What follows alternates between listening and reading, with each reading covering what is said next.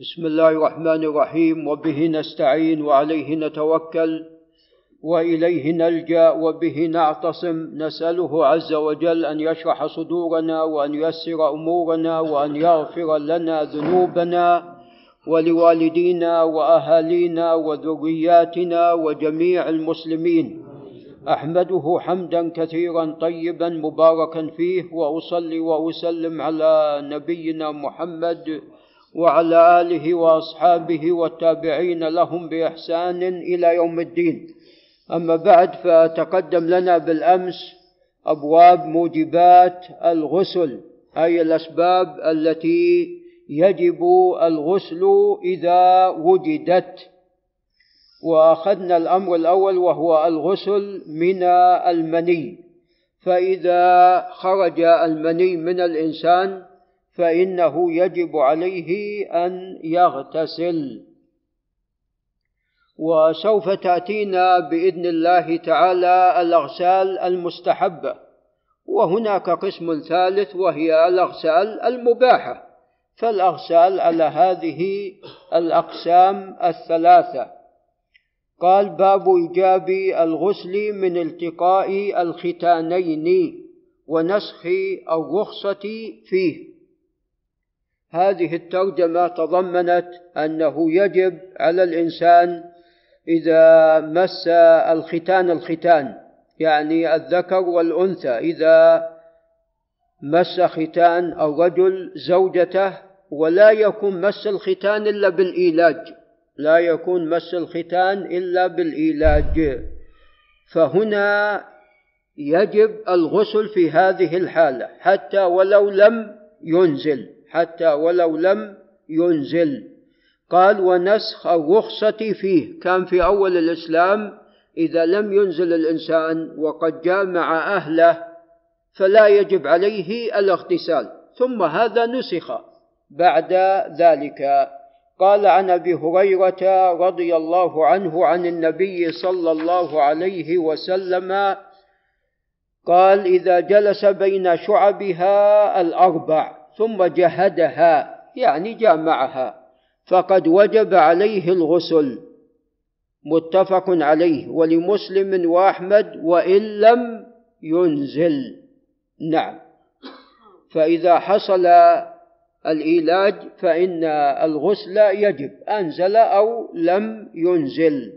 قال وعن عائشة رضي الله عنها قالت قال رسول الله صلى الله عليه وسلم إذا قعد بين شعبها الأربع ثم مس الختان الختان فقد وجب الغسل رواه أحمد ومسلم والترمذي وصححه ولفظه إذا جاوز الختان الختان وجب الغسل.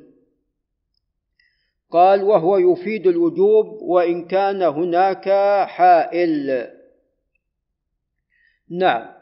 قال وعن أبي بن كعب رضي الله تعالى عنه قال إن الفتيا التي كانوا يقولون الماء من الماء رخصة كان رسول الله صلى الله عليه وسلم رخص بها في أول الإسلام.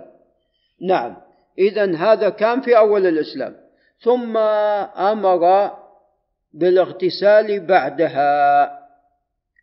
رواه أحمد وأبو داود وفي لفظ إنما كان الماء من الماء. الماء من الماء يعني لا يوجب الاغتسال بالماء إلا خروج الماء يعني خروج المني. هذا كان في أول الإسلام. كان الماء من الماء رخصة في أول الإسلام ثم نهي عن عنها يعني أمروا بالاغتسال. رواه الترمذي وصححه. طبعا هذا منقطع. نعم الزهري نعم عن سهل بن سعد في عن سهل بن بن سعد. نعم. فيه انقطاع وقد قال الزهري في رواية حدثني بعض من أرضى والذي يبدو أن الذي بينهما هو أبو حازم. نعم وأبو حازم ثقة. أبو حازم الأعرج ثقة. وهو سلمة بن دينار أبو حازم الأعرج نعم فالحديث صحيح. قال وعن عائشة رضي الله عنها أن رجلا سأل رسول الله صلى الله عليه وسلم عن الرجل يجامع أهله ثم يكسل يعني ما ينشط ولا ينزل. وعائشة جالسة فقال رسول الله صلى الله عليه وسلم إني لأفعل ذلك.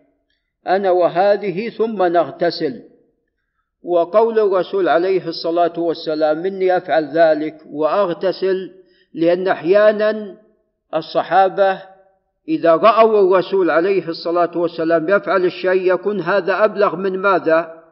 أبلغ من الكلام أبلغ من القول فأراد أن يؤكد ذلك. أراد أن يؤكد ذلك لهم فقال إني أنا أفعل ذلك وأغتسل. قال وعن رافع بن خديج رضي الله عنه قال ناداني رسول الله صلى الله عليه وسلم وأنا على بطن امرأتي. نعم يعني في البيت نادى من خارج البيت هو داخل بالبيت ويجامع أهله فسمع النداء من خارج البيت. فقمت ولم أنزل استجاب للرسول عليه الصلاة والسلام فاغتسلت وخرجت. نعم. فأخبرته فقال لا عليك الماء من الماء. قال رافع ثم أمرنا رسول الله صلى الله عليه وسلم بعد ذلك بماذا؟ بالغسل. قال أمرنا بعد ذلك بالغسل. رواه أحمد. نعم.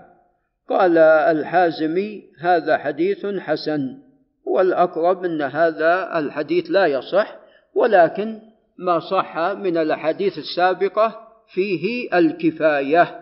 نعم هذا وبالله تعالى التوفيق.